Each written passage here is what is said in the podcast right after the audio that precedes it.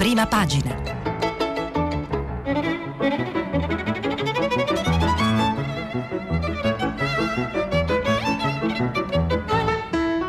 Questa settimana i giornali sono letti e commentati da Andrea Fabozzi, giornalista del quotidiano Il Manifesto. Per intervenire telefonate al numero verde 800 050 333. Sms e WhatsApp anche vocali al numero 335 56 34 296. Andrea Fabozzi è nato a Napoli nel 1971, è laureato in economia e commercio. Ha iniziato il mestiere di giornalista nel 1995 come corrispondente del giornale Liberazione. Ha lavorato successivamente ai settimanali Rinascita e Avvenimenti. Da vent'anni è al Manifesto, dove è stato caposervizio della sezione politica, caporedattore e attualmente inviato parlamentare. Da dieci anni è professore a contratto di giornalismo all'Università Sor Orsola Benincasa di Napoli. Una buona giornata alle ascoltatrici e agli ascoltatori di prima pagina che ritrovo con grande piacere. Sarò con voi questa settimana. Cominciamo subito la lettura dei giornali di stamattina, eh, lunedì 23 novembre, che sono dedicati all'emergenza, ancora una volta, un, un'emergenza in senso tecnico, eh, nel senso di stato di emergenza dichiarato che ormai sta per arrivare al decimo mese con la fine di novembre Dunque, le, eh, tutte dedicate all'emergenza Covid, all'emergenza lotta al, al virus. Eh, la Repubblica si concentra eh, sul caso Lombardia.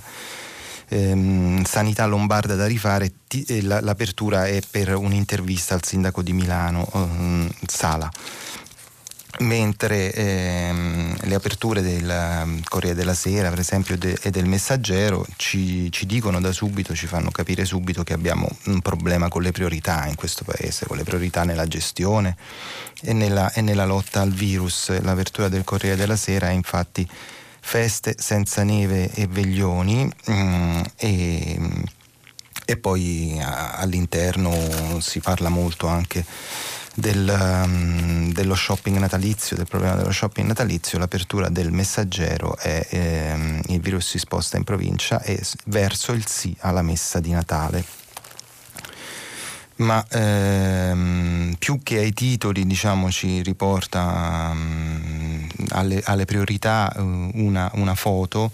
Molti giornali hanno uh, naturalmente oltre ai titoli foto più o meno grandi sulla prima pagina, in generale oggi sono dedicate eh, più al Papa e eh, al campionato di calcio che al Covid, eh, non quella del Tempo, il quotidiano di Roma, che invece ha una, una grande foto che diciamo, riporta un po' l'ordine delle priorità rispetto ai titoli che leggevamo adesso ed è quella del, um, di un ospedale di, di, Roma, di un pronto soccorso in particolare, del pronto soccorso dell'ospedale Sant'Eugenio di Roma e una foto grande che naturalmente in radio non si può descrivere ma ehm, ci, si contano in uno spazio abbastanza angusto una decina di di, di, barelle e di ammalati che sono intrecciati tra eh, macchinari, cavi e, e, infermieri e medici vestiti come abbiamo imparato ormai a vedere come bisogna essere vestiti e, e protetti dal virus. È una foto che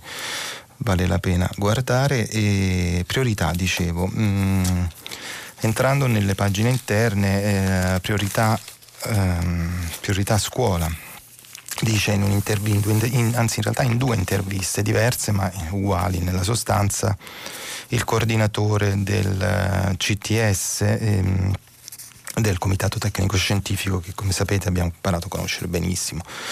Dal, dal, dall'inizio dell'emergenza, um, Agostino Miozzo, e, ehm, che è un medico ma è soprattutto un esperto diciamo, in gestione delle emergenze, ehm, intervistato sia dal Corriere della Sera che dalla Repubblica e tenta di dare eh, un, un, messaggio di priorità sulla scuola, scuola che abbiamo visto nei giorni scorsi sui giornali, abbiamo, eh, giornali, radiogiornali, telegiornali ci hanno informato che molto probabilmente eh, con l'avvicinarsi delle vacanze di Natale la, la riapertura è spostata dei licei e, è spostata a dopo le vacanze di Natale. Eh, la, mh, lo intervista, intervista Miozzo eh, Fiorenza Sarzanini sul Corriere della Sera, a pagina 5. Dottor Agostino Miozzo, una settimana fa lei, coordinatore del Comitato Tecnico Scientifico, aveva chiesto di riaprire le scuole e invece tutto è rinviato. Il suo appello è caduto nel vuoto?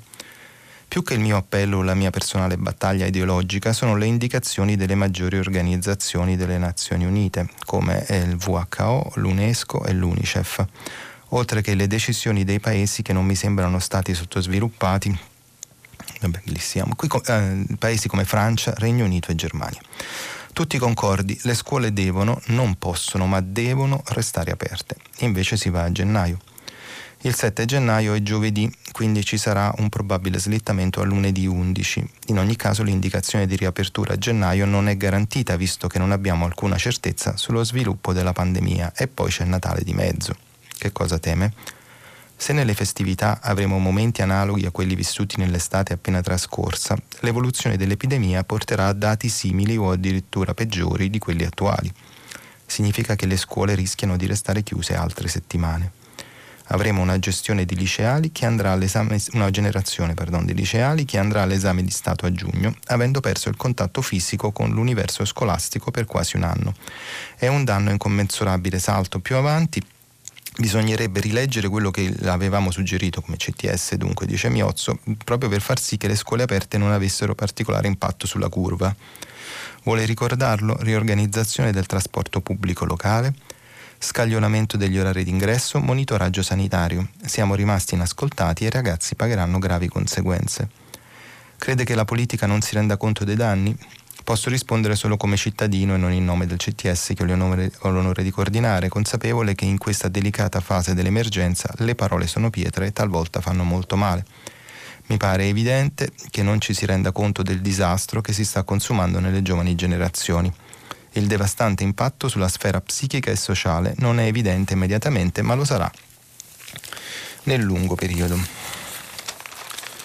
Un'altra intervista che volevo eh, citare e leggerne eh, alcuni passaggi la prendo oggi dall'apertura, che anche qui è una, un'intervista che apre il giornale da, mm, pensate un po', da Libero in che intervista il, l'anestesista eh, e rianimatore Luciano Gattinoni.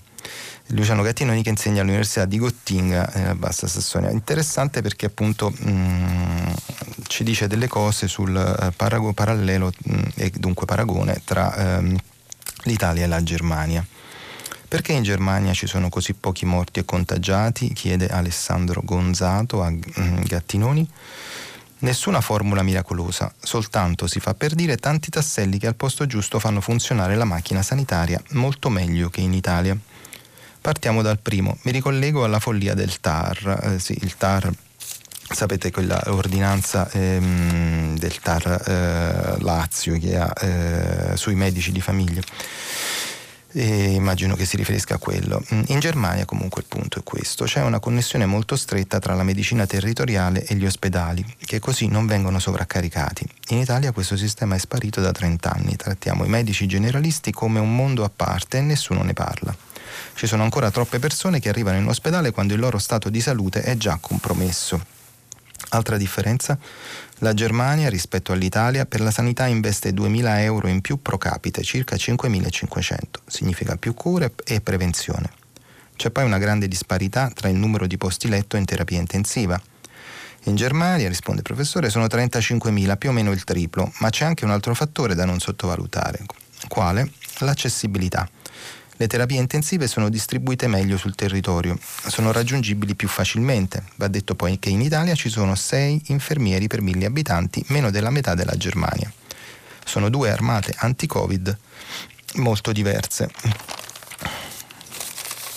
Ho letto queste due interviste, naturalmente eh, non mancano mm, sui giornali i pezzi consueti ormai sui dati giornalieri che, che, che, che ormai sono attestati più o meno sui 30.000 casi in più ogni giorno e sui morti che sono un po' scesi rispetto ai giorni scorsi, ma restano comunque tantissimi in Italia. Ieri erano oltre 560, però diciamo più che questi pezzi... Eh, che poi vengono naturalmente superati dalla giornata in corso nel pomeriggio con i nuovi dati. Volevo ehm, soffermarmi, leggervi ehm, un po' di eh, pezzi di analisi e di commento. In particolare stamattina ho letto con interesse un, um, l'articolo di fondo, ehm, si sarebbe detto un tempo, insomma il commento che c'è sulla prima pagina di ehm, Domani ed è firmato da eh, una filosofa Giorgia Serughetti. Non lo leggo tutto per ragioni di tempo, ma mh, mm, penso che ehm, eh, sia sufficiente per eh, capire il senso del pezzo leggere nella seconda metà. Il coronavirus, scrive Serughetti, è oggi la tempesta perfetta per la diffusione globale di teorie cospirative. Innanzitutto perché ha colpito società il cui senso del vero e del falso era già stato abbondantemente compromesso dal fenomeno della post-verità, cioè dai dati distorti, dei fatti riscritti, della realtà piegata a servire l'interesse politico di cui la presidenza di Donald Trump ha offerto gli, gli esempi più eclatanti. Ma l'epidemia è la tempesta perfetta anche perché produce un grave senso di incertezza, costringendo al contempo intere popolazioni a vivere in condizioni di isolamento e distanziamento forzato in un articolo pubblicato su Nature, la psicologa Alexandra Cicciotka, probabilmente ho pronunciato malissimo, me ne scuso, afferma che all'origine delle credenze nelle teorie complottiste si trovino il bisogno di comprendere il mondo, quello di sentirsi sicuri e quello di sentirsi bene con se stessi e il proprio gruppo di appartenenza. Tutti questi bisogni sono stati esasperati dalla serie di eventi che hanno costretto il mondo a fermarsi per effetto di un microorganismo invisibile trasmesso da un semplice pipistrello. L'apparente insensatezza mm, di questa catena causua, casuale, eh, causale che mina il senso di sovranità umana sulla natura e sulla storia spiana la strada a spiegazioni apparentemente più convincenti che rimandano ad attori reali, menti malvagie dotate di intenzionalità. È possibile ovviamente contrastare le teorie della cospirazione con azioni di debunking, decostruzione o di pre-bunking, allerta verso i contenuti ingannevoli. Ma lo studio, questo studio di Nature che citava, indica altri rimedi come necessari. Il sostegno al benessere mentale e fisico delle persone, il senso di solidarietà e appartenenza e la trasparenza del processo decisionale. Rileggo questi tre elementi che sono utili diciamo, non solo come, per combattere il, il, virus, ma anche per combattere la, quella che viene ormai chiamata come la infodemia. Eh, la pandemia di, no, di in, troppe notizie e notizie, notizie false, mm, il sostegno al benessere mentale e fisico delle persone, il senso di solidarietà e appartenenza e la trasparenza del processo decisionale. Più o meno sullo stesso argomento oggi c'è anche un pezzo di Mauro Calisse sulla prima pagina del mattino che si concentra più, anche lui molto attento all'aspetto della comunicazione, si concentra in realtà più sui limiti del governo italiano, nei limiti della strategia comunicativa del governo italiano. Ma visto che sono sul domani, Volevo anche citare un pezzo dello stesso giornale che c'è, giusto girato pagina, pagina 3 di Lisa Di Giuseppe, che mh, può essere forse interessante per i nostri ascoltatori che anche loro, come tutti e come me, hanno eh, avuto sicuramente modo di vedere e di apprezzare quel famoso spot della presidenza federale tedesca su il spot diciamo, per, eh, contro il Covid che mm, mm, ha al centro diciamo, gli ex giovani del 2020 raccontati da vecchi come sopravvissuti a una guerra. Ecco, quel video che abbiamo visto tutti, quei video in realtà perché sono una serie di tre video, oltre a incassare lodi per il taglio ironico, in Germania ci ci racconta Lisa di Giuseppe, ha, è stato anche parecchio criticato. A tanti non è piaciuto il cinismo della narrazione della pandemia, mentre altri hanno giudicato i personaggi rappresentati molto privilegiati, liberi di non lavorare e restare a casa a mangiare pollo fritto consegnato dal, dal fattorino. E eh, più avanti eh, racconta questo pezzo che mh, mm, è, molto, è, è, molto, forte il, l'elemento diciamo, dei cospirazionisti e dei no mask in Germania, mercoledì scorso a Berlino, sono di nuovo scesi in piazza i negazionisti. Le loro accuse contro il governo sono sempre più nette, l'ultima epoca addirittura ai tempi del nazismo, anche se, e questo è il paradosso, insieme ai negazionisti Covid sono molto più spesso manifestano anche gli estremisti di destra. L'ultima manifestazione è stata organizzata per opporsi in tempo reale all'ok del Parlamento a una legge quadro in cui inserire le regole anti-Covid che elenca tutte le restrizioni attuabili dalle regioni e lo schema è un po' quello che in Italia va avanti tra decreti legge che fanno il quadro e DPCM a raffica che, mh, che stabiliscono le, le misure. Sapete che mh, siamo ormai già entrati nella fase di attesa al prossimo DPCM che è previsto per il 3 di dicembre. In Germania il testo prevede che le limitazioni, leggo ancora questo pezzo del domani, mh, possano durare al massimo un mese e per essere rinnovate richiedono una motivazione inoltre il Parlamento va sempre aggiornato sulle decisioni prese in tutto il Paese. La legge è stata discussa e approvata con un iter accelerato per dare il prima possibile una base giuridica alle norme decise dal governo federale durante la pandemia e il provvedimento è condiviso, seppur con alcuni dubbi anche da quasi tutte le opposizioni. All'ultimo appuntamento dell'Assemblea, però, durante l'intervento del Ministro della Salute, i deputati del partito di estrema destra, AFD, hanno esposto finti manifesti di lutto per la scomparsa della Costituzione. Intanto fuori dal Bundestag i manifestanti si sono scontrati con la polizia che alla fine ha impiegato anche idranti per disperderlo. Uno degli slogan più gridati è stato mm, le mm, parola tedesca che non mi azzardo neanche a leggere, è lunga un'intera riga dell'articolo, legge di autorizzazione è la traduzione in italiano. Il riferimento è a una norma del 1933 che di fatto concedeva al regime nazista il potere di promulgare misure immediatamente efficaci. In pratica l'addio alla democrazia parlamentare. E, e, mi fermo qui anche se l'articolo eh, è interessante fino alla fine per eh, restare in argomento ma anche cambiarlo un po', cioè allargarlo un po', eh, perché mh, mm, può essere inter- di, di, qualche interesse anche un pezzo che c'è sul messaggero oggi, c'è cioè un po' su tutti i giornali in breve, il messaggero ne ha dedicato un'apertura di pagina che eh, riguarda sempre l'emergenza in cui siamo da un altro punto di vista ed è niente stop al Black Friday, ora tassare i big del web. Leggo soltanto um, l'attacco del pezzo, le prime 15 righe. Fumata nera sul rinvio del Black Friday, i commercianti, o almeno una parte di loro, chiedono di spostare l'appuntamento con i maxi sconti del 27 novembre anche in Italia, per consentire ai negozi fisici di partecipare alla buffata. Amazon però non ci sta e il governo, dopo un confronto con le associazioni di categoria, fa sapere che non ci sono per adesso le condizioni per il rinvio. Le, le ragioni diciamo, di questa richiesta di rinvio sono evidenti, nel senso che in buona parte d'Italia i negozi fisici sono proprio, sono proprio chiusi. E, ma comunque le associazioni di, di categoria non sono unanimi Evidentemente pesa su questo non unanimismo anche il fatto che eh, i negozi come tutta l'Italia sono divisi anche loro nelle tre fasce colorate, eh, giallo, arancione e rosso e quindi sono differentemente aperti o chiusi.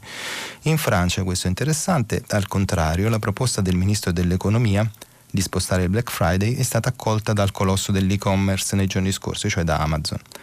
Confesercenti mh, mm, preme affinché si imbocchi la stessa strada pure da noi, ha anche presentato un esposto all'antitrust sulla disparità di condizioni tra negozi e operatori dell'e-commerce e fa notare che in caso contrario l'unica a guadagnarci eh, sarebbe evidentemente Amazon. Adesso, eh, per non dedicare l'intera rassegna stampa a questo argomento e spostandoci sui temi della politica, che naturalmente è comunque molto condizionata dall'emergenza, anzi è, è, politica di emergenza ormai da dieci mesi e passo alla stampa. E, mh, cito al volo un, perché è utile ricordarselo sempre un piccolo box che c'è sulla stampa pagina 3 in cui Calabria tutti dicono no che, che racconta che dopo le figuracce in serie diciamo con Cotticelli, Zuccatelli, Gaudio e, e, e e la moglie che come sappiamo ormai ha rifiutato formalmente, ufficialmente la versione era quella, ha rifiutato il trasferimento a Catanzaro, poi nell'ipotesi di, dell'ex ufficiale della Guardia di Finanza Federico D'Andrea, da ultimo l'ex prefetto Francesco Paolo Tronca, insomma nella sostanza il commissario per la sanità calabrese ancora non c'è. E molto più visibile naturalmente di questo mh, box c'è a pagina 3 della stampa un'intervista al vice segretario del Partito Democratico Andrea Orlando che ci aiuta a introdurre i temi invece della politica necessari perché questa è comunque una settimana parlamentare importante, intanto si riuniscono di nuovo le aule che sono state chiuse per, ehm, per un paio di settimane per consentire i lavori delle commissioni e al, ehm, parla, soprattutto alla Camera una settimana importante perché comincia eh, la settimana nella quale mh, Camera e Senato, per, pardon, al Senato bisognerà votare lo scostamento di bilancio necessario per il nuovo decreto che si chiamerà anche questo Ristori, Ristori Ter, credo che siamo arrivati. E, scostamento di bilancio che per le regole di bilancio italiane va votato con una maggioranza assoluta che al Senato è sempre un po' problematica e dunque ci sono in corso da giorni queste eh, manovre di avvicinamento tra Forza Italia e la maggioranza e poi c'è la questione che vedremo tra un attimo della, ehm, collegatissima naturalmente della norma pro Mediaset che sta in un altro decreto ancora quello invece in arrivo domani a Montecitorio. Comunque il, ehm, l'intervista a Orlando il, il vice segretario del PD affronta tutti questi temi in particolare eh, alla, già dalla prima domanda che pone ehm, Fabio Martini, mh, mm, si, si, si, parla del, del, rapporto tra la maggioranza, e nello specifico il Partito Democratico, e Berlusconi. Il PD, chiede Martini, ha fatto una proposta significativa di dialogo. Berlusconi è aperto, il centrodestra si è diviso e ricomposto. E ora la palla torna a voi. Prima che una trattativa um, alta diventi tatticismo, come controreplicate? Persiste, risponde Orlando, in quello schieramento una posizione radicalmente anti-europea ed è difficile la gestione di risorse europee con chi cerca in tutti i modi di dimostrare il fallimento dell'Europa. Questa sarebbe già un'impresa quasi impossibile, ma c'è un ostacolo ancora più grande. Pezzi della destra continuano a esprimere sul Covid un semi-negazionismo con toni diversi da quelli di Berlusconi. In Parlamento l'onorevole Borghi della Lega ha sostenuto un'interpretazione molto originale della Costituzione poiché il diritto al lavoro viene citato nell'articolo 1, prevale sul diritto alla salute che viene molti articoli dopo. Su questo è molto difficile trovare mediazioni. Mm, se sostieni che tutta questa vicenda è una montatura o poco ci manca, a quel punto il confronto non cade sul metodo o sulle distanze ideologiche, ma sull'impossibilità quasi metafisica di trovare un punto di equilibrio. Sì. La questione però è molto poco metafisica, è molto pratica, come vediamo si, parla, si, si, si tratta di voti eh, necessari, che, che, voti da ricercare in Parlamento e naturalmente qui c'è un'allusione anche al rapporto di parte del centrodestra italiano di eh, Matteo Salvini, di Giorgia Meloni con ehm, quelle autocrazie mh, polacca o ungherese mh, che attualmente stanno bloccando, a questo è dedicato anche un articolo di fondo che non faccio il tempo a leggere sulla prima pagina del, eh, della Repubblica dell'ex direttore Ezio Mauro, che stanno attualmente bloccando il bilancio europeo e dunque la possibilità eh, di ehm, far partire i fondi del, eh, del recovery perché eh, l'Europa ha fatto scattare la clausola appunto che eh, impedisce gli aiuti ai paesi che non rispettano le regole elementari dello, dello Stato di diritto e della democrazia. Mm, e quindi a Polonia e Ungheria. Mm, mm, però diciamo, mm, naturalmente questa, questa, questi per, ormai eh, molto spinte, tant'è che pare assodato che quando verso la fine della settimana arriverà questo voto in Senato sullo scostamento di bilancio, Forza Italia non farà mancare i suoi voti. Mm, lo possiamo vedere anche dall'altro eh, versante, che è quello naturalmente del giornale di, della famiglia Berlusconi, il quale similmente a, a, al PD è impegnato ugualmente, con la, con, persino con tutto il suo schiarimento possibile, a mettere una distanza tra... Eh, le posizioni di Berlusconi e quelle del resto del centrodestra, in particolare di Salvini, il titolo della prima pagina è, chiari, è chiarissimo, Berlusconi stoppa Salvini e poi ci sono eh, più titoli in prima pagina dedicati allo stesso argomento. Anche se c'è, diciamo, c'è, un'analisi di Gervasoni che dice, spiega un po' i limiti del populismo, ah, guardate un po', è il momento di evidenziarli per il giornale che pure dà spazio con una fotonotizia alla posizione del Presidente della Camera Roberto Fico che difende Mediaset a sorpresa e poi anche c'è un editoriale di Paolo Guzzanti di cui basta il titolo come un vecchio spot, i veri liberali non hanno a che fare con una certa destra. E, mm, mm, mm. E a proposito di questa certa destra e sapete che un punto diciamo, fondamentale che, che, ha segnato un po' il, la, la, l'accordo eh, tra la maggioranza e Berlusconi è, è, non diversamente da tante altre volte nel passato, di nuovo gli, gli interessi del, mh, mm, di, di, Berlusconi e quindi anche la famosa norma nel, inserita in un decreto che tratta di tutt'altro, del Covid su, su Mediaset, naturalmente e ovviamente mette molto in imbarazzo soprattutto quelle parti politiche che dell'antiberlusconismo hanno fatto una, ehm, una dottrina e, e, e dunque il Movimento 5 Stelle al quale viene offerta la possibilità di spiegarsi e replicare dal eh, Fatto Quotidiano oggi, la cui apertura è dedicata a un'intervista al ministro 5 Stelle dello Sviluppo Stefano Patuanelli. Ecco il perché della norma su Mediaset, ora l'antitrust.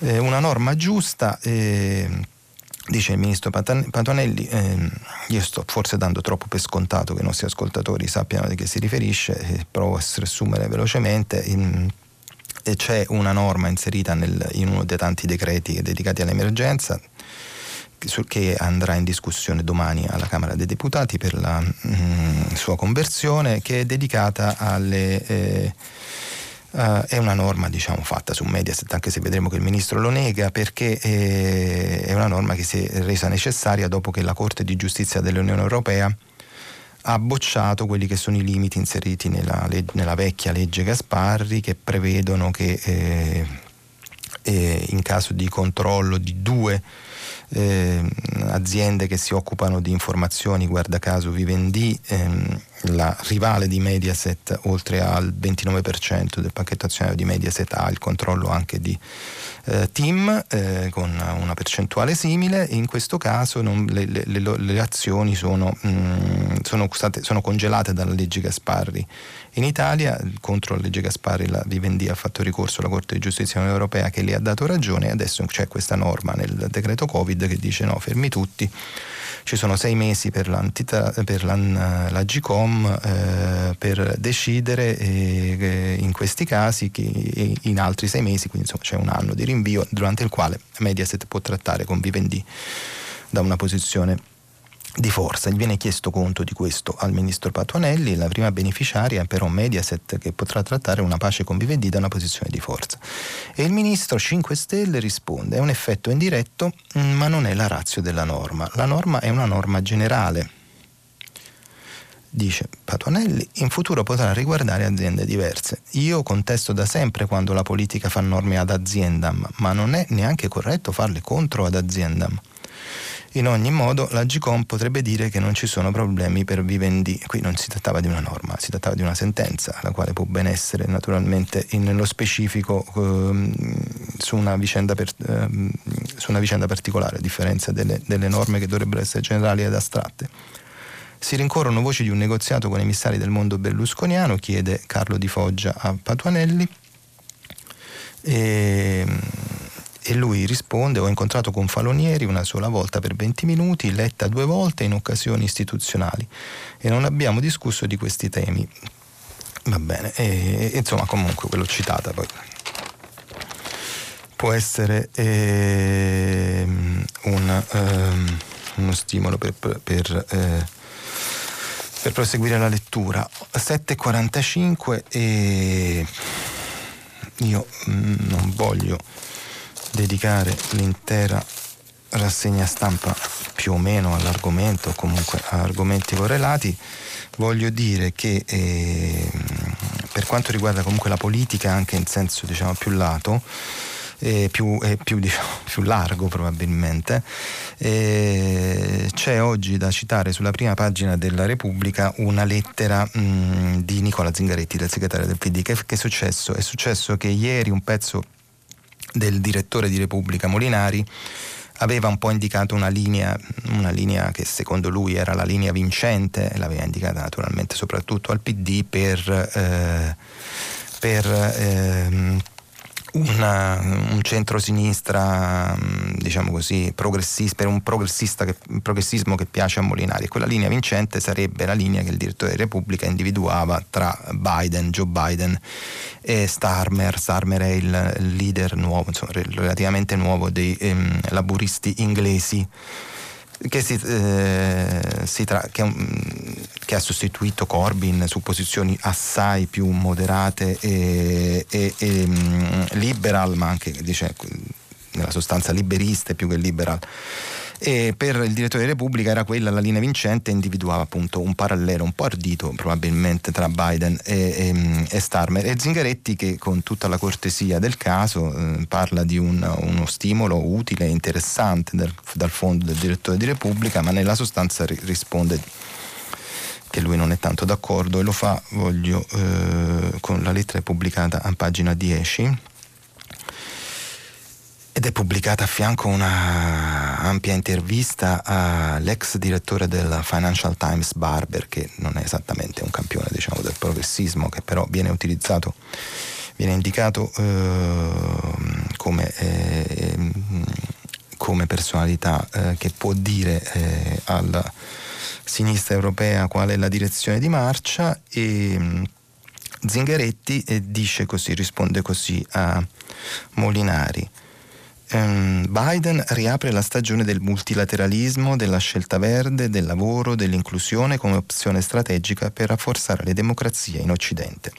È dunque importante un asse di Biden con il laburismo inglese, ma, e questo mi sembrano diciamo, le, le, le, le, tre righe più importanti di questa lettera, ma in realtà ancora di più rispetto a un partito di opposizione e di un paese extra UE è strategico tornare a rafforzare punti con l'Europa che vogliamo costruire. Cioè dice Zingaretti a Molinari la nuova via progressista io non la metterei a cercarla eh, nel rapporto tra Biden e un partito, mm, come definito, di opposizione, i laburisti, in un, in un paese extra UE e Zingaretti è come se dicesse e io? Come dire, guarda che Molinari che qui c'è un partito che sta al governo e sta con tutti i piedi dentro l'Unione Europea. Effettivamente la vicenda Brexit era, era un po' messa tra parentesi nel, nel, fondo del direttore di Repubblica ieri. E, allora, ancora eh, dieci minuti tra le tante cose che ho messo da parte che probabilmente non farò in tempo a leggere, volevo però segnalare eh, l'utilità, mh, parlavamo di politica anche in una dimensione un po' astratta probabilmente prima, e, su una, una, pagina parecchio interna di Repubblica, pagina 24, c'è una, un pezzo che mi ha eh, raccontato una vicenda che non conoscevo e che mi sembra particolarmente interessante eh, Viola Giagnoli, il titolo è Più centri per gli uomini violenti, la nuova sfida contro i femminicidi. Le strutture sono presenti al nord ma assenti al sud. Ci sono due disegni di legge in Senato per finanziare il progetto. L'obiettivo è prevenire reati e aiutare chi li ha compiuti a non ripeterli. Ma non ci saranno sconti di pena. Immagino che si tratti di un argomento forse anche controverso del quale eh, conosco eh, pochissimo per non dire nulla e, e che però mi pare interessante. Quasi 7 milioni di donne nell'arco della loro vita hanno subito violenza fisica o sessuale, un numero altissimo elaborato dall'Istat su cui pesano più di tutti i dati di Campania, Lazio e Umbria, quindi regioni centro-sud. Ma per ogni donna offesa, molestata, stuprata o picchiata o uccisa c'è sempre un uomo che offende, perseguita, violenta, picchia uccide. In Italia esistono una quarantina di centri per uomini maltrattanti, luoghi in cui si svolgono percorsi di ascolto e trattamento per maschi che hanno agito violenza o temono di farlo contro partner, ex compagne, mogli e spesso anche contro i propri stessi figli. I centri, previsti ad esempio nella Convenzione di Istanbul, che spinge per un approccio integrato nella lotta alla violenza di genere, sono nati in via sperimentale su iniziativa di associazioni e sono distribuiti in maniera disomogenea sul territorio nazionale in vaste aree mm, del sud non esistono, mentre sono numerosi in Lombardia, Emilia e Toscana. Due disegni di legge depositati al Senato, uno a firma di Donatella Consatti Italia eh, Viva e l'altro con prima firma di Alessandra Maiorino Movimento 5 Stelle, chiedono che i centri per la riabilitazione psicoeducativa degli uomini autori di violenza vengano aumentati, distribuiti capillarmente e finanziati dello Stato, visto anche il bassissimo numero di recidiva per chi li ha frequentati. Vale la pena forse interessarsi a questa uh, vicenda. E infine, oggi è il 23 novembre, è un anniversario importante, stasera alle sette e mezza di sera circa sarà l'anniversario preciso, i 40 anni dal dal terremoto del, dell'Irpinia che è stato ampiamente anticipato uh, nei giorni scorsi dai giornali e con questa abitudine che c'è di anticipare sempre le scadenze, poi quando arriva proprio la, la, l'anniversario tondo che, che, è oggi c'è persino meno materiale eh, rispetto ai giorni scorsi. In particolare il mattino oggi esce con un inserto in omaggio in cui dedicato con delle foto molto belle e dei ricordi altrettanto dedicati a, quella, mm, a quel terremoto che il mattino in grande giornata del mezzogiorno che aveva avuto l'epicentro in, in, in Irpinia ma ha, mm, ha poi eh, colpito un, un, territorio vasto, forse persino troppo vasto per quanto riguarda il cratere della ricostruzione che va comunque fino alla Basilicata e ehm, a Napoli. E, Intanto, appunto, noblesse oblige, sul mattino la cosa da citare per il più importante di oggi sul, sull'anniversario è un pezzo di Sergio Mattarella, Presidente della Repubblica, che ha mandato il suo contributo al mattino, il, che, che, col quale naturalmente apre con questo articolo del Presidente, il sisma dell'80 sia di lezione, l'Italia riparte solo se unita. E insomma, leggo e, è un pezzo che è riassunto da, da, da questo titolo. Mm, il senso di comunità che consentì allora di reagire, scrive il Presidente, di affrontare la drammatica emergenza e quindi di riedificare borghi, paesi, centri abitati e con essi le reti di comunicazione, le attività produttive, i servizi, le scuole, appartiene alla nostra memoria civile. Le istituzioni democratiche, scrive Mattarella di allora, pensando naturalmente anche all'oggi, eh, trassero lezione dalla fragilità emerse. Dopo quel 23 novembre 1980 nacque la protezione civile italiana, divenuta nel tempo struttura preziosa in un paese così esposto al rischio sismico e vanto per professionalità e capacità organizzative.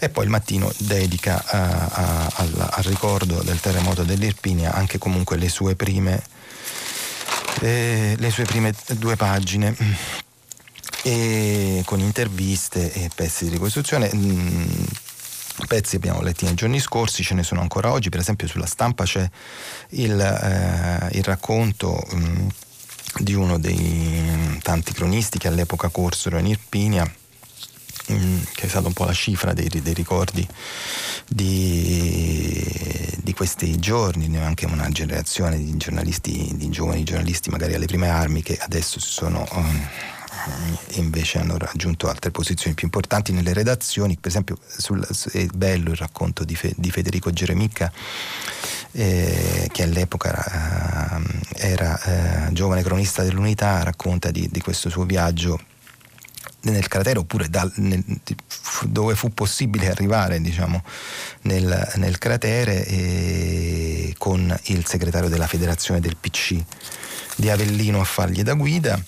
C'è Gian Antonio Stella ehm, sul Corriere della Sera nella prima pagina e, e poi nelle pagine interne, così le case diventarono tante tombe la tragedia nei racconti di Sciascia e Moravia, la visita di Pertini tra le macerie, ecco il discorso del Presidente della Repubblica Pertini è una delle cose che restano nella memoria di, di tutti, così come la prima pagina famosa del mattino su Fate Presto, che poi è diventata persino... Um, un, un'opera d'arte. E, e, c'è sul Corriere della Sera molto bello eh, un, un, articolo di eh, di Franco Arminio, eh, poeta e scrittore, qui è rubricato come la voce del, del poeta. Mm, era un altro che a me è piaciuto davvero tanto e in questi quattro minuti che restano alla conclusione della, della um, rassegna stampa voglio leggervelo. Era un altro mondo, era ancora un mondo. Lo, lo si capisce bene adesso e quel 23 novembre 1980 è una data che sembra spar- uno spartiacque, prima e dopo Cristo, prima e dopo il terremoto. Arrivano volontari da ogni parte, specialmente dal centro e dal nord, si muovono i partiti, i sindacati, le banche, appunto, era un altro mondo. Il mattino di Napoli titola a tutta pagina Fate presto. Qualcuno, quattro giorni dopo, viene trovato ancora vivo. I paesi prendono altri nomi, Campo Genova, Campo Bergamo, fioriscono adozioni, donazioni, gemellaggi. Tanti lavorano alle urgenze immediate, allestire le tende, le mense e poi le roulotte e i prefabbricati leggeri. A presiedere tutto questo, mm, fitto brulicare di delibere e decisioni, c'è Giuseppe Zamberletti. Un, un, fu nominato commissario straordinario il giorno dopo il terremoto e questo è, è, quello che ricordava anche il Presidente della Repubblica Mattarella sulla prima pagina del mattino, questo democristiano del nord che di fatto ehm, fece nascere la protezione civile che fino allora era viva solo sulla carta, scrive Arminio, torno a leggere il suo pezzo. Allora gli aiuti non si facevano con un bonifico o un sms come adesso Molti arrivavano fisicamente nelle zone terremotate e ci restavano per mesi, alcuni anche per anni. In quei giorni nascono i comitati popolari. Allora non c'erano zone rosse, si poteva arrivare in un paese, potevi passare se c'era ancora sotto la tua casa. Mentre ancora si scavava, già si discuteva del futuro dei paesi. Molti sindaci fanno abbattere le case pericolanti, scatta una corsa ad accreditarsi come paesi disastrati. Alla fine l'area colpita si allargherà a dismisura, arrivando a coinvolgere più di 600 paesi comincia la lunga storia della ricostruzione, la stagione degli architetti, dei geometri e degli ingegneri. Dall'anima fredda delle loro mine sono usciti i paesi che abbiamo adesso. Una volta i paesi appartenevano al paesaggio, adesso sembrano costruiti per non appartenere a niente e a nessuno. Bisogna andare in un paese e capire che merita comunque un lieve inchino. Bisogna soffermarsi un poco prima di entrarci. Ricordo un viaggio a San Mango più che un paese mi era sembrato un catalogo di materiali edili. E tuttavia pure questa percezione ha qualcosa di sbagliato. Ora siamo in un tempo in cui i paesi possono essere un'opportunità più che un problema. Purtroppo da queste parti, almeno a livello politico, non ci sono i segni di un nuovo approccio. Non si sente il profumo di una storia nuova. Il profumo c'è, lo senti, solo se vai dietro al paesaggio. Possono essere le ginestre o il grano, possono essere le vigne, i castagneti, le nocciole, il fieno. I paesi del cratere sono ancora una meraviglia, nonostante il valzer delle betoniere. Alla fine si può dire che nessuno è riuscito a distruggerli. Qui la resistenza non l'hanno fatta le persone, ma gli alberi e anche le pietre. Non c'è un paese che non abbia ancora un suo angolo bellissimo, un frammento di grazia, uno scorcio che ti emoziona. Il terremoto ha dilatato, squarciato, sconnesso, eppure nessun paese è andato via, nessun paese si è fatto cancellare. Ecco, ve l'ho letto tutto perché a me è piaciuto molto e perché magari può essere l'occasione anche per ehm, la, parlarne insieme nella seconda parte della trasmissione che eh, comincia da un po' la rassegna stampa ehm, è per il momento terminato mm, vi ricordo che stiamo pubblicando i vostri messaggi come sempre sul, sul sito di Radio 3 proveremo a leggerne qualcuno eh, ne leggeremo anzi senz'altro qualcuno nella seconda parte della trasmissione per la quale dopo mh, mm, la pubblicità vi do appuntamento con il filo diretto. A far poco. Andrea Fabozzi, giornalista del quotidiano Il Manifesto, ha terminato la lettura dei giornali di oggi. Per intervenire chiamate il numero verde 800 050 333. Sms WhatsApp anche vocali al numero 335 56 34 296. Si apre adesso il filo diretto di prima pagina per intervenire e porre domande a Andrea Fabozzi, giornalista del quotidiano Il Manifesto. Chiamate il numero verde 800 050 333. Sms WhatsApp anche vocali al numero 335 56 34 296. La trasmissione si può ascoltare, riascoltare e scaricare in podcast sul sito di Radio 3 e sull'applicazione RaiPlay Radio. Eccoci qui, eccoci tornati per la seconda parte della trasmissione prima pagina per, col filo diretto con gli ascoltatori.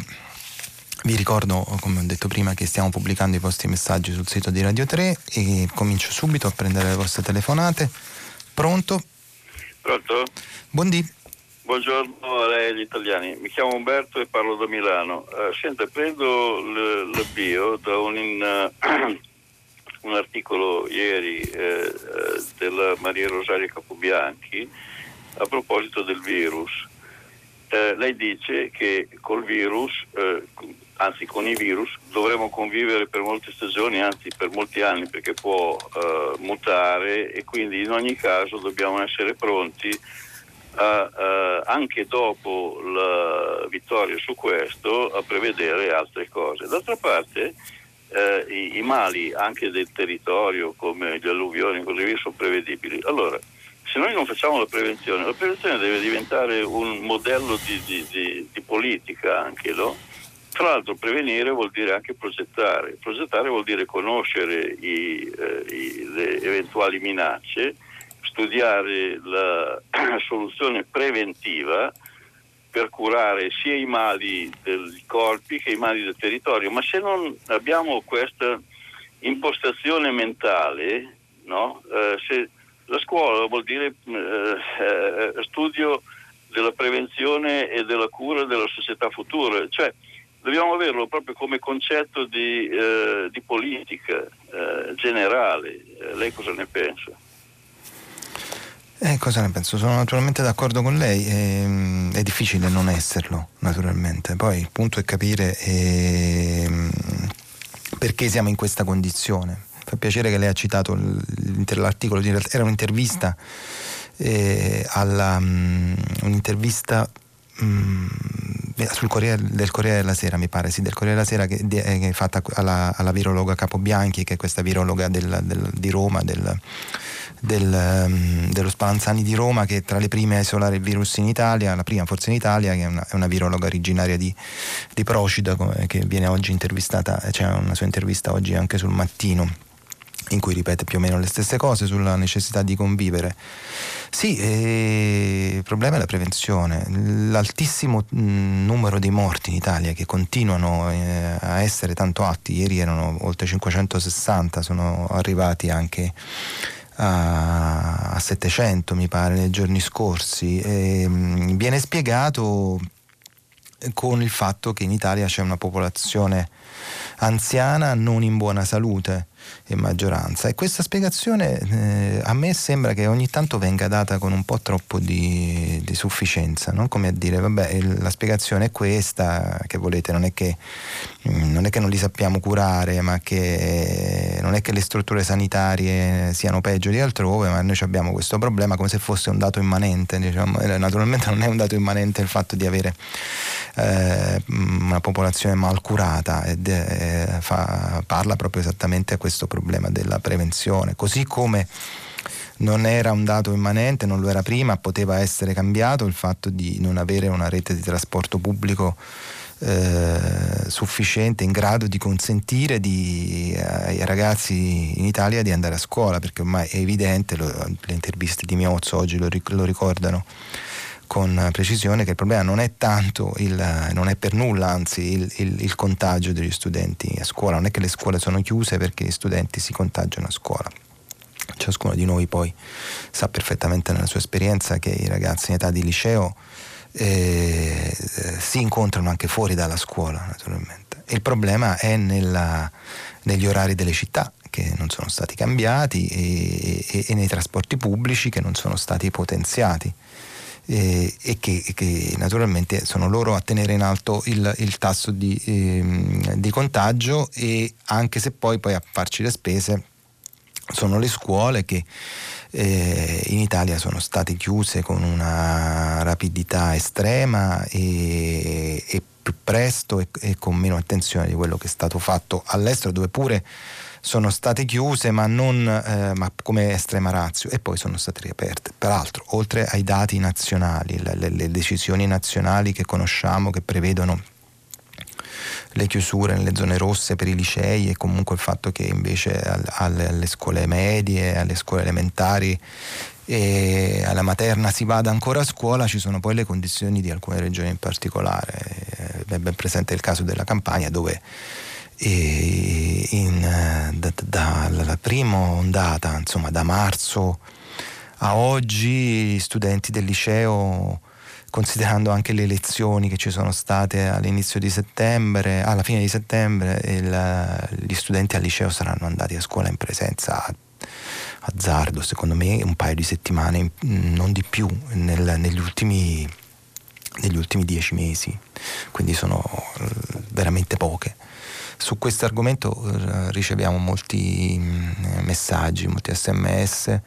Eh, per esempio Cristina da Padova scrive certo è competenza delle regioni il trasporto pubblico e se aprissimo la scuola in presenza per le sole classi prime e quinte delle superiori forse senza un notevole sforzo organizzativo otterremo qualcosa di utile per i nostri ragazzi ad esempio nella mia zona bassa padovana profondo nord-est per andare alle superiori di Este mio figlio ha solo una corsa di andata alle 6.50 del mattino e una corsa di ritorno che parte alle 13.30 per arrivare a casa alle 14.30 e essendo solo una corsa immaginiamo che probabilmente sarà anche affollata.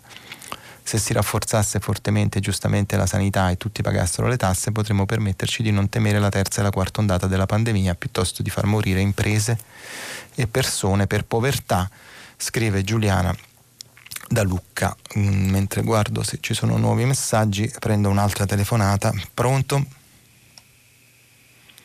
Pronto? Pronto? Buondì. Buongiorno. Senta, mi chiamo Mauro, mi chiamo da Firenze. Buongiorno. Sono un medico, sono un docente universitario. Eh, a proposito di priorità eh, sul Covid, volevo segnalare una questione di cui non ho sentito parlare. In molte regioni, sia le ASL che gli ospedali stanno bloccando i tirocini degli studenti dei corsi di laurea delle professioni sanitarie. Questo è successo già nella prima ondata sta purtroppo risuccedendo attualmente. Eh, questo comporta l'impossibilità di laureare in tempo, quindi di mettere nel Servizio Sanitario Nazionale personale, quale medici, ma soprattutto penso agli infermieri, fisioterapisti, tecnici di laboratorio, di cui c'è un estremo bisogno. Eh, quindi questo credo sia un grosso problema. Eh, c'è stato un tentativo, ci sono proposte di eh, surrogare il tirocinio eh, con qualche forma di didattica online, ma questa chiaramente non può sostituire in pieno la, l'esperienza di tirocinio. Scusi, posso Sarebbe fare una domanda per capire meglio? Adesso approfitto della sua competenza. Eh, vengono bloccati i tirocini dei, dei, medici laureati ma specializzandi? No, no, sto parlando, no, no, specializzandi no, no. sto parlando di eh, ragazzi che devono completare un corso di studi. Agli ultimi anni di, eh, di anni, gli ultimi anni di medicina. Soprattutto, mm. soprattutto parlo delle professioni sanitarie, perché eh. sono quelle di cui c'è una più immediata necessità. Quali sono la motivazione, quali sono il rischio?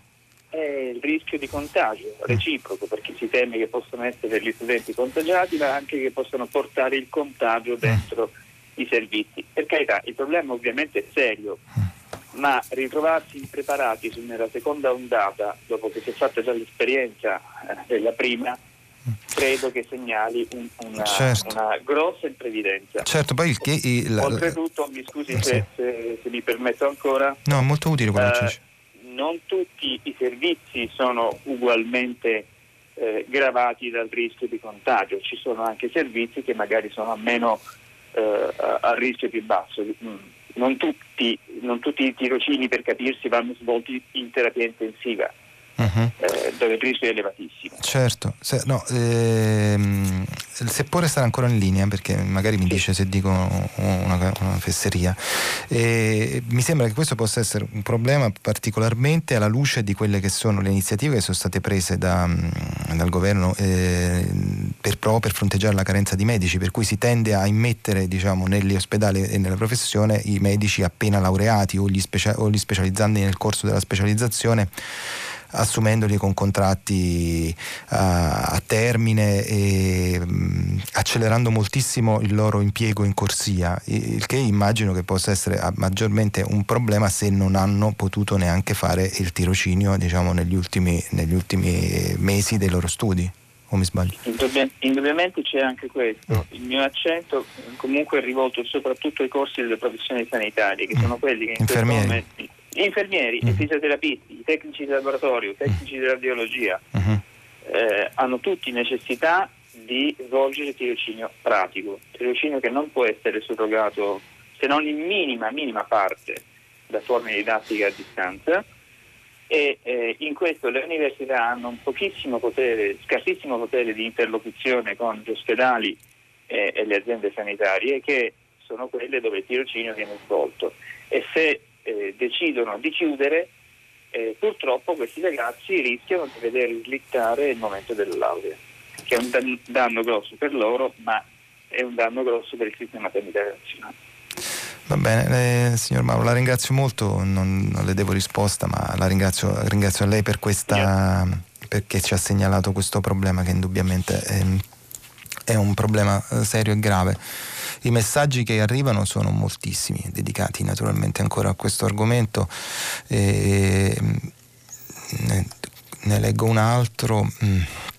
Allora, eh, di Alida, anche lei da, da, Firenze come l'ascoltatore che ci ha appena lasciato.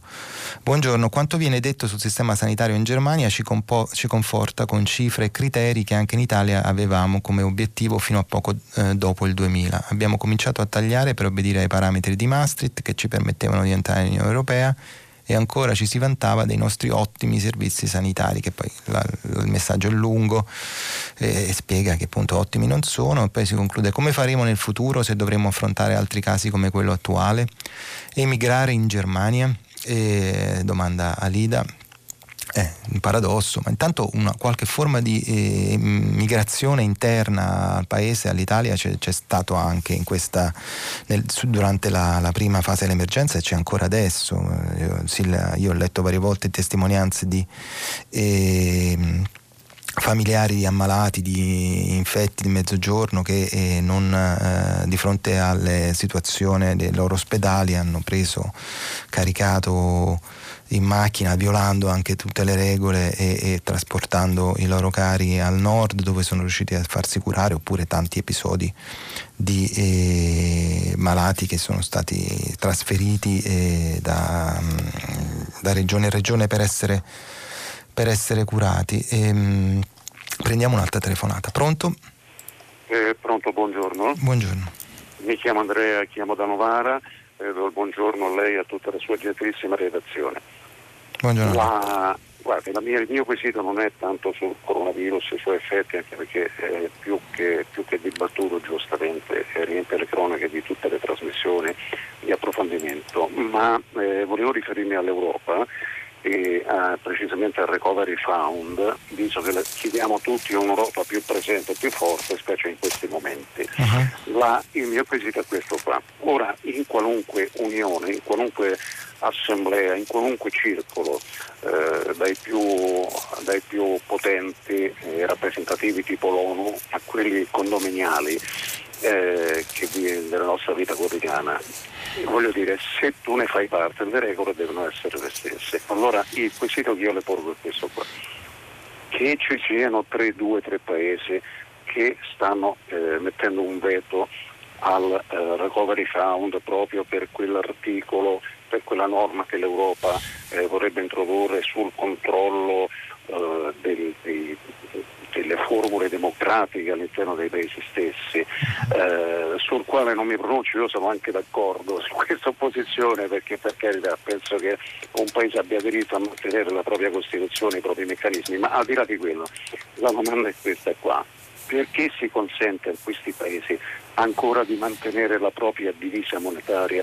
Mi riferisco alla Polonia con lo Zloty, alla Corona eh, in Cecchia, al Fiorino in Ungheria, che chiaramente gli permette in, tempi, in, in, ambito economico una maggiore autonomia di scelta, cosa che noi non abbiamo e lo sappiamo bene.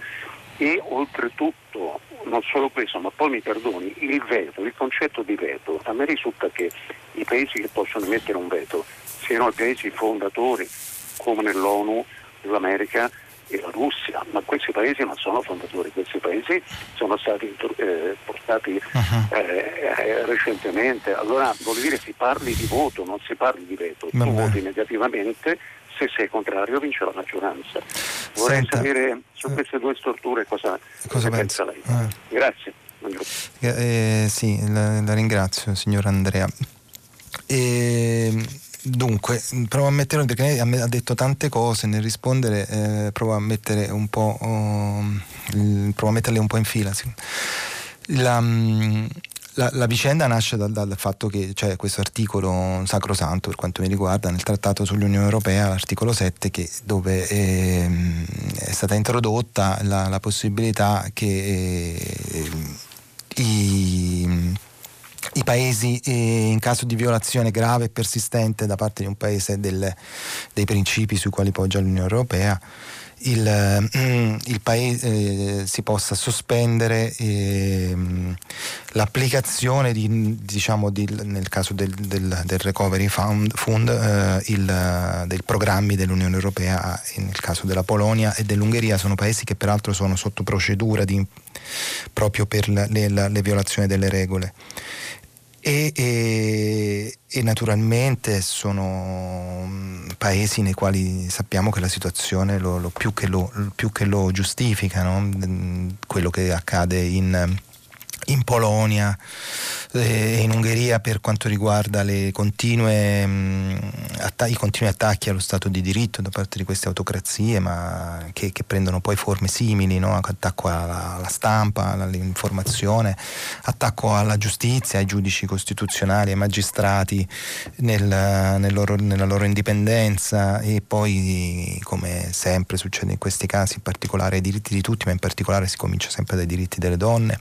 E, e, le, le, politiche di repressi, violente, repressive su, con migranti, insomma l'elenco è, è lungo.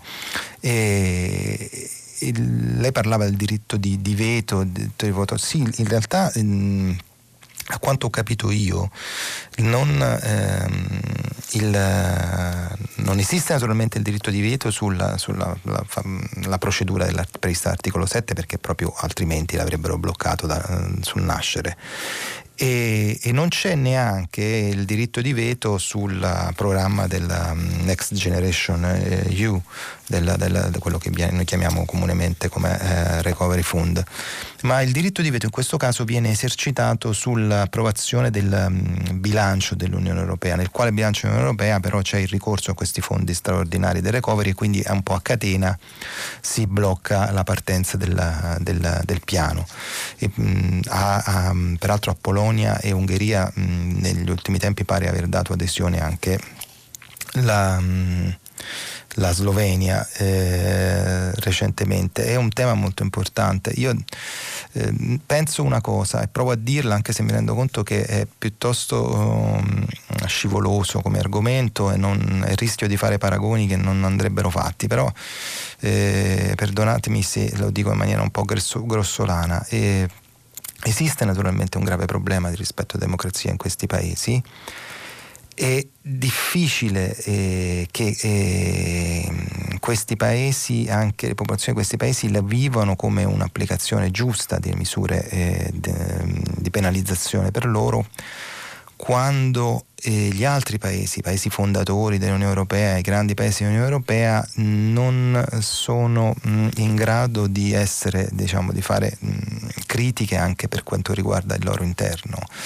Detta male, cioè, per esempio però io penso in continuazione al fatto che in Francia in questi giorni, per esempio, ci sono oh, polemiche forti, c'è una battaglia forte non tanto dell'opposizione politica ma diciamo dell'opposizione civile, di associazioni, mm, giornalisti contro un provvedimento di legge che eh, vieta la diffusione dei volti dei poliziotti, di immagini video dei poliziotti e che prevede una serie di censure che hanno appunto la giustificazione le, con l'emergenza della lotta alla, al virus è un provvedimento che, di cui si è fatto oh, portatore il presidente Macron e che il quale è anche il paladino diciamo, nella battaglia eh, per i diritti civili nei paesi eh, che non sono il suo.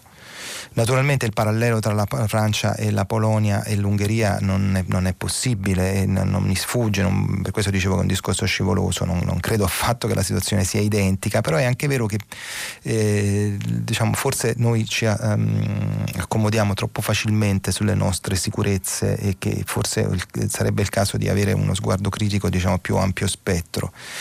E, ehm, che riguarda diciamo, anche eh, che, che, che, parli di, che, parli anche di, noi in qualche modo.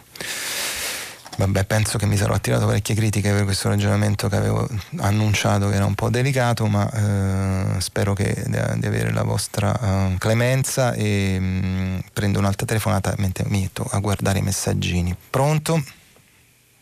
Pronto? Buondì. Buongiorno, eh, mi chiamo Rosa. E, da dove chiama? E chiamo dalla provincia di Viterbo. Uh-huh. E, mm, appunto vorrei porre una questione che è un po' complessa in relazione all'attivazione dei centri antiviolenza, di aiuto ah, sì. per mm, come dire, soggetti eh, problematici. Per gli uomini violenti, per il pezzo che ho citato prima? Nella... Esattamente, eh, esatto. esattamente. E, ehm, quindi ecco, io vorrei insomma, segnalare una mia osservazione che mi viene dal mio mestiere eh, di psicoanalista.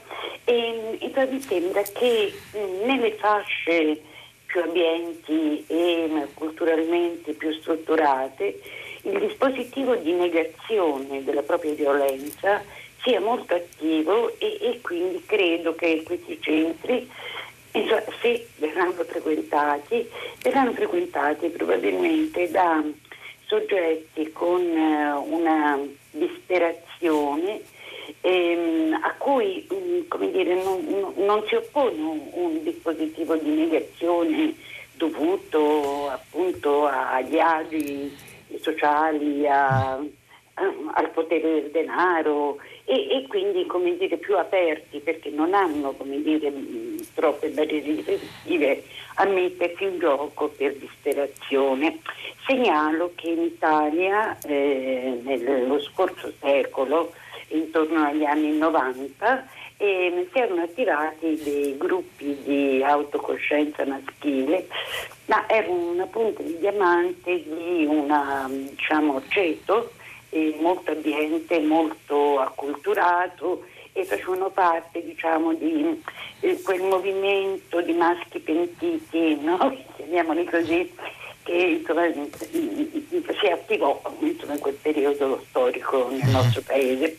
Ecco, eh, tutto qua, insomma, anche io volevo mh, mettere in relazione eh, lo stato sociale e la negazione eh, della propria violenza, perché diciamo, più c'è denaro e anche, guardi, più c'è cultura, più il dispositivo di negazione si attiva nei maschi. Ecco, punto. Eh, grazie, la, la, ringrazio di questa testimonianza che ci fa con la sua esperienza. Io mm, ho, ho, letto il pezzo, l'ho citato con, più che altro perché come suggestione, cioè è una cosa che interessa a me, ne conosco, non sapevo neanche l'esistenza di questi disegni di legge e mi pare che, di capire che si tratta di un argomento mh, mm, complesso e proprio per questo è interessante perché da una parte c'è secondo me l'aspetto centrale importante e, e da valorizzare di questi, di questi, progetti che appunto individua esattamente qual è il soggetto responsabile, cioè, cioè, cioè appunto il problema sono i maschi e dunque, e, e dunque è loro che bisogna curare e guarire ed è, ed, è, giusto che, che, che venga affrontato come, come problema. E d'altra parte capisco anche che, che, che c'è un, leggendo questo pezzo di Repubblica, e, capisco anche che c'è un problema di rischio che vengano in qualche modo eh, aperto un canale giustificativo per dire così. Vedo che un, mm, si, si, denuncia il rischio che ci possano essere sconti di pena per i violenti che, che, che frequentano che, questo, questo percorso di, di, cura. Questo perché poi tra l'altro c'è anche un discorso pubblico un, un po' sclerotizzato sulla pena, per cui la pena è la cosa importante, bisogna assolutamente, con, con un discorso anche governativo con, molto col quale diciamo, il Ministro della Giustizia è molto corrivo sul fatto che la, la pena è la, è la, cosa importante, dunque se c'è il rischio di sconto di pena è come se il sistema caschi. Molto spesso naturalmente la cura è, è più importante della pena, la riabilitazione è più importante della pena e dunque eh, sarebbe bene guardarci dentro questi disegni di legge, cosa che voglio sicuramente fare. Allora, eh, sto trascuro i messaggi, però prendo... Sì, sì, sì. Eh, prendo um, un'altra telefonata e, e, scorro nel frattempo i messaggi. Mm, buongiorno, pronto? Pronto, buongiorno. Buondì. Chiamo da Cosenza, mi chiamo Marta ed è una domanda diretta al giornalista, ossia vorrei un suo commento sulla scelta della stampa di spostare l'attenzione eh, sulla Calabria riferendola adesso al, al caso delle eh, affermazioni di Morra e comunque eh, il tema Calabria sta passando in secondo piano, io devo aspettare di capire se hanno discusso o meno, che punto sono con la decisione sul commissario. No? Allora, la domanda è, la politica sia locale che nazionale, ovviamente in molti casi ha ben ragione a guardare il dito che è questa polemica piuttosto che la luna che è la nostra situazione che si è aggravato ulteriormente con il nubifragio su Crotone, che come la mancanza di posti letto e la sanità disastrata non è esattamente un fatto nuovo, ma è anch'esso frutto in parte dell'incuria del territorio. Per cui la domanda è proprio questa.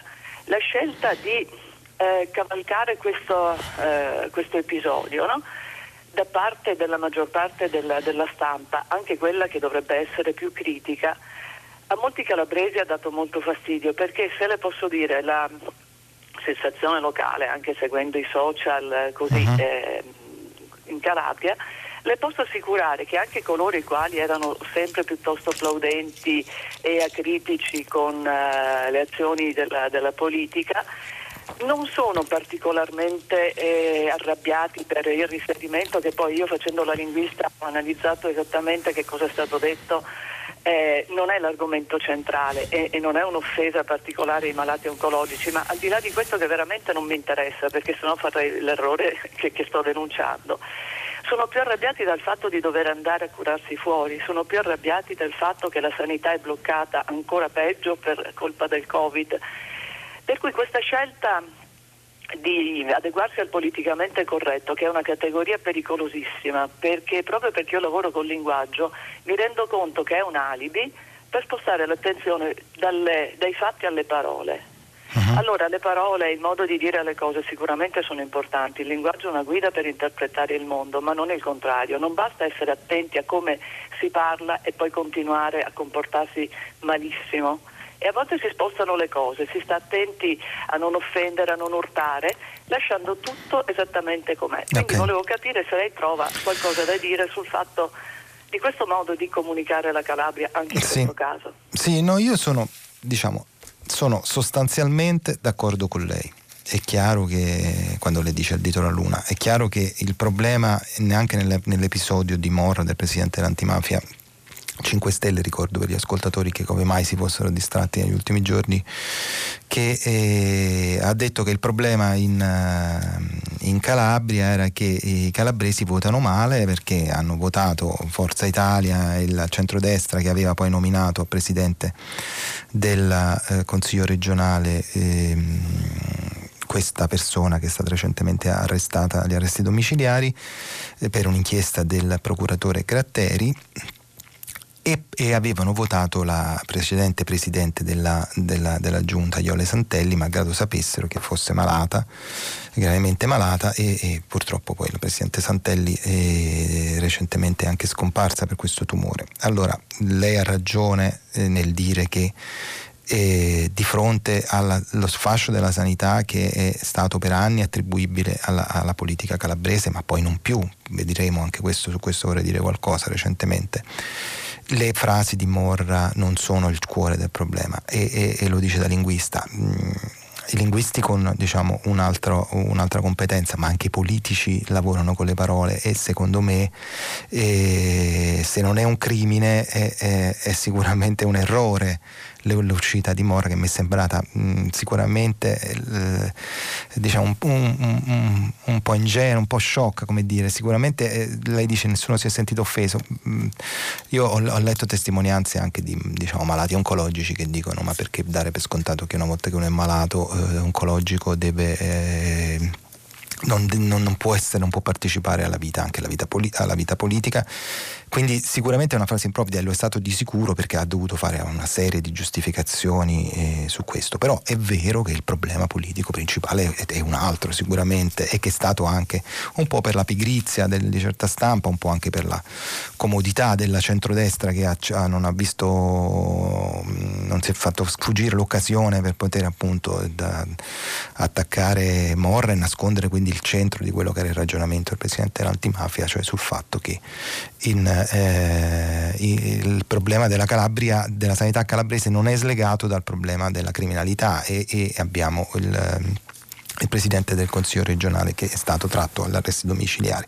Responsabilità però non solo locale, no? ormai è evidente, cioè, a parte che i commissari sono di nomina governativa e l'ultimo ha candidamente ammesso davanti alle telecamere che lui non aveva pensato di fare il piano Covid e si è dovuto dimettere, ma poi le figuracce infinite no? delle varie nomine, che, nomine, dimissioni, nomine e dimissioni, come se eh, nel, dramma avessimo bisogno anche della farsa e quindi sì, responsabilità gener- che non, non, non sono soltanto locali ma sono sicuramente anche, anche, nazionali. Anche questa tendenza adesso a nominare il, il, l'uomo di polso, il militare, il finanziere o mm, non, secondo me non, non, mi pare la strada giusta, posto che il, precedente nom- commissario nominato che, fa- che, che, che, si era dimenticato di fare il piano Covid era, era un carabiniere, se non sbaglio, sì, era, non, non, sbaglio, sicuramente è un ex carabiniere, quindi il, um, non è sicuramente il, la, la strada d'uscita. Allora, messaggi. Eh, stiamo ricevendo anche messaggi sul terremoto di cui eh, abbiamo l'anniversario del terremoto dell'Irpinia, alcuni chiedono perché non si parla invece del si ricorda meno il terremoto precedente devastante terremoto del Friuli, altri si chiedono invece chiedono di parlare di come la ricostruzione sia stata sbagliata e abbia aperto tanti scandali in campagna. Forse questi messaggi qui valgono come risposta al precedente che chiede perché si parla meno del Friuli dove invece la ricostruzione ha funzionato, è stata rapida e ha funzionato bene. Prendiamo un'altra telefonata. Pronto? Pronto? Sì, buongiorno. Buongiorno, sono Roberto di Torino. Buondì. Buondì. Eh, grazie per avermi chiamato. Eh, io sono un operatore di un centro che accoglie uomini che hanno agito violenza, uomini ah. maltrattanti, per capirci e sono un operatore che lavora direttamente in questo campo qua da eh, 11 anni. Se facciamo poi il conto dei pregressi facciamo anche 18 anni, ma comunque 11 anni proprio sul campo ufficialmente in collaborazione con le istituzioni qua di Torino, eccetera. Ecco, io volevo mettere una. volevo ringraziare per la citazione dell'articolo che mhm. riguarda questi disegni di legge, perché ritengo che veramente questi percorsi sono molto utili perché agiscono in prevenzione alla violenza nei confronti delle donne. Siamo nella settimana dedicata alla giornata contro la violenza alle donne, quindi il tema è assolutamente inerente. E quindi voglio testimoniare innanzitutto l'efficacia di questi percorsi, che per carità non sono infallibili, uh-huh. però in eh, una discreta parte dei casi porta delle soluzioni, circa il 15-20% delle soluzioni veramente diciamo definibili complete. In un 60% dei casi abbassa il livello di rischio, abbassa il livello di, eh, di violenza proprio all'interno delle relazioni uomo-donna o comunque anche relazioni uomo-uomo, donna-donna. Uh-huh. Quindi eh, volevo spezzare una lancia grazie all'esperienza, all'esperienza, che ho. Scusi, non per interromperla, ma per capire meglio, mh, mm, le, gli uomini che, che, vengono appunto trattati in questi centri, si rivolgono a questi centri, lo fanno diciamo su base volontaria o, o c'è una decisione dell'autorità giudiziaria che gli... Mh, allora, guardi, eh, arrivano su base volontaria in seguito magari a delle crisi di relazione, eccetera, uh-huh. arrivano inviati da avvocati, medici, quindi eh, eh, assistenti sociali, quindi professionisti che bene o male vengono a toccare questo tipo di problemi. Poi adesso con l'ultima legge Codice Rosso arrivano inviati per eh, strumentali per ottenere uno sconto di pena o, o, o una, eh, diciamo, una, messa alla prova che gli evita eh, la prigione, eccetera. E su questo volevo sottolineare una cosa, cioè questi tipi di intervento non vogliono sostituire la pena, questi tipi di intervento vogliono essere a integrazione del, della pena, quindi se c'è uno sconto di pena non deve essere eh, così rilevante e eh, deve essere però un'integrazione sempre nel principio che sbattere in galera serve forse fino a un certo punto, forse non serve affatto, forse serve un po', un po' di più, anzi molto di più, ragionarci sopra con queste persone su quello che è successo e iniziare un percorso di cambiamento. Beh, viene che il percorso di cambiamento non sono due o tre colloqui, eccetera, il percorso di cambiamento va da sei mesi a un anno, gli uomini che noi seguiamo vengono da noi almeno per sei mesi, alcuni si fermano anche un paio d'anni perché proprio c'è rilevano l'utilità di, queste, di, questa, di questi interventi. Uh-huh. Poi c'è un problema di sostenibilità di questi percorsi. Noi lavoriamo per i tre quarti in volontariato ed è veramente difficile sostenerlo, per cui questi disegni sì. di legge spero che prevedano un sostegno più eh, dire, costante nel tempo che permettano almeno la struttura di sostenersi. Va bene, va bene. Io la ringrazio perché effettivamente io ne avevo parlato appunto citando l'articolo ma confessando che è un argomento che non conoscevo e quindi necessariamente in, ehm, in modo un po', un po', vago ci ha eh, consentito di allargare lo, lo, sguardo anche di questa nostra trasmissione di oggi a questo argomento con la sua ehm, esperienza. Ho letto molto poco i messaggi visto che siamo in chiusura eh, faccio in tempo a... a mm, a leggerne soltanto un altro eh, di eh, Paolo, anche lui da Torino, che dice l'Unione Europea si basa sui principi solidaristici e condivisione dei valori. Polonia e Ungheria hanno valori evidentemente diversi, specie per quanto riguarda la gestione democratica. Questo loro veto pone l'Europa di fronte a una grave crisi non solo politica ma anche istituzionale. E, mm, quindi il, eh, ringraziamo l'ascoltatore Paolo da Torino. E devo però interrompere qui la trasmissione, non ci fermiamo qui, dopo il giornale radio Nicola La, la Gioia conduce pagina 3, e, a seguire le novità musicali di primo movimento e alle 10 come sempre tutta la città ne parla, approfondirà un tema posto da voi ascoltatori e potete riascoltarci come sempre sul sito di Radio 3, io vi do appuntamento a domattina, buona giornata.